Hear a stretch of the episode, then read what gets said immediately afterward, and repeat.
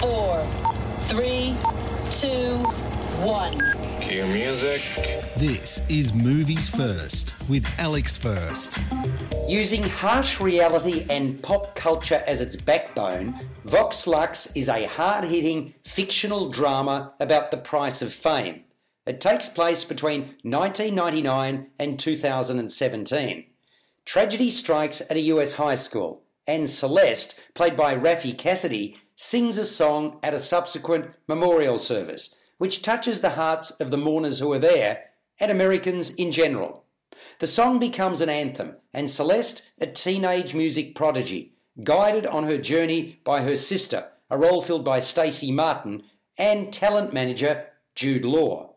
Her meteoric rise is emblematic of the way these things work, but just as confronting is how the fame goes to her head as she reaches global superstardom. 18 years later, following scandal and personal struggles, Celeste, now role filled by Natalie Portman, finds herself on the comeback trail, but her demons are continually on the warpath. In her wake are her badly treated sister, her daughter, also played by Raffey Cassidy, and her manager. Featuring original songs by Sia, writer and director Brady Corbet focuses upon key events and cultural patterns that have defined the start of this century.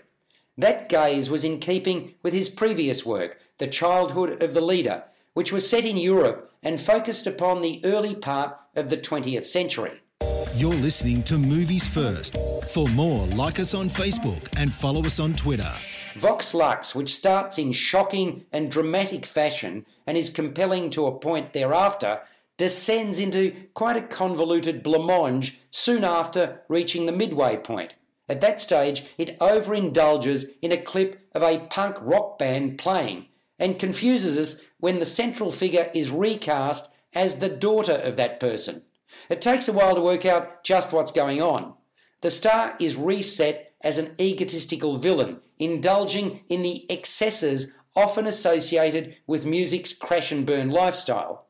I, though, wasn't convinced that that was in the nature of the character more than half the movie had spent developing. And Portman just played spaced out, paranoid, and troppo.